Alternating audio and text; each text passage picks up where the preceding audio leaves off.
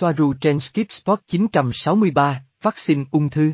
Tôi chia sẻ cuộc trò chuyện mà chúng tôi đã có ngày hôm qua với Athena Soaru, Gosia, Tina, bạn nghĩ gì về điều này? Ai đó đã đưa nó cho tôi. Vaccine ung thư, được phát triển bởi Moderna.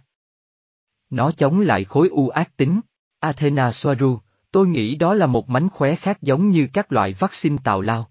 Khối u không phải là vấn đề, đó là một phản ứng của cơ thể để cố gắng chứa tại một vị trí có độc tính cao. Đó là một trò lừa đảo khác dành cho mọi người và một lý do khác để tiêm chủng cho họ.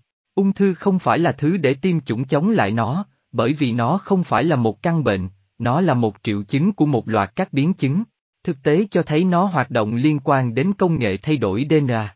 Điều này nghiêm trọng vì nó sẽ gây ra phản ứng tự miễn dịch bằng cách lập trình cơ thể tấn công các tế bào ung thư, là nhiều tế bào của chính nó.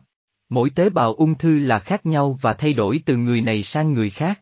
Đó là vấn đề của tế bào cố gắng tồn tại trong một môi trường thù địch, đó là lý do tại sao nó không chết đi để được thay thế bằng tế bào mới, đó là lý do tại sao nó trở thành ung thư.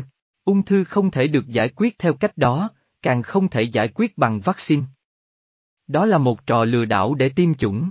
Gosia, cảm ơn bạn. Nhân tiện, có điều gì mới trong cuộc điều tra về các trường hợp tử vong do vaccine COVID hoặc với tất cả công nghệ nano đó có trong vaccine không? Hầu như không ai nói về COVID nữa. Athena Soaru, vâng, tôi có dữ liệu mới.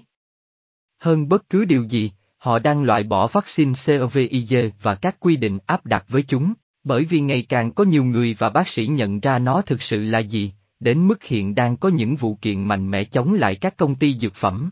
Đến nỗi bây giờ Caban đang vận động để xóa tất cả các hồ sơ liên quan đến COVID, và đó là lý do tại sao bạn không nghe thấy bất cứ gì, bởi vì các phương tiện truyền thông im lặng về vấn đề này.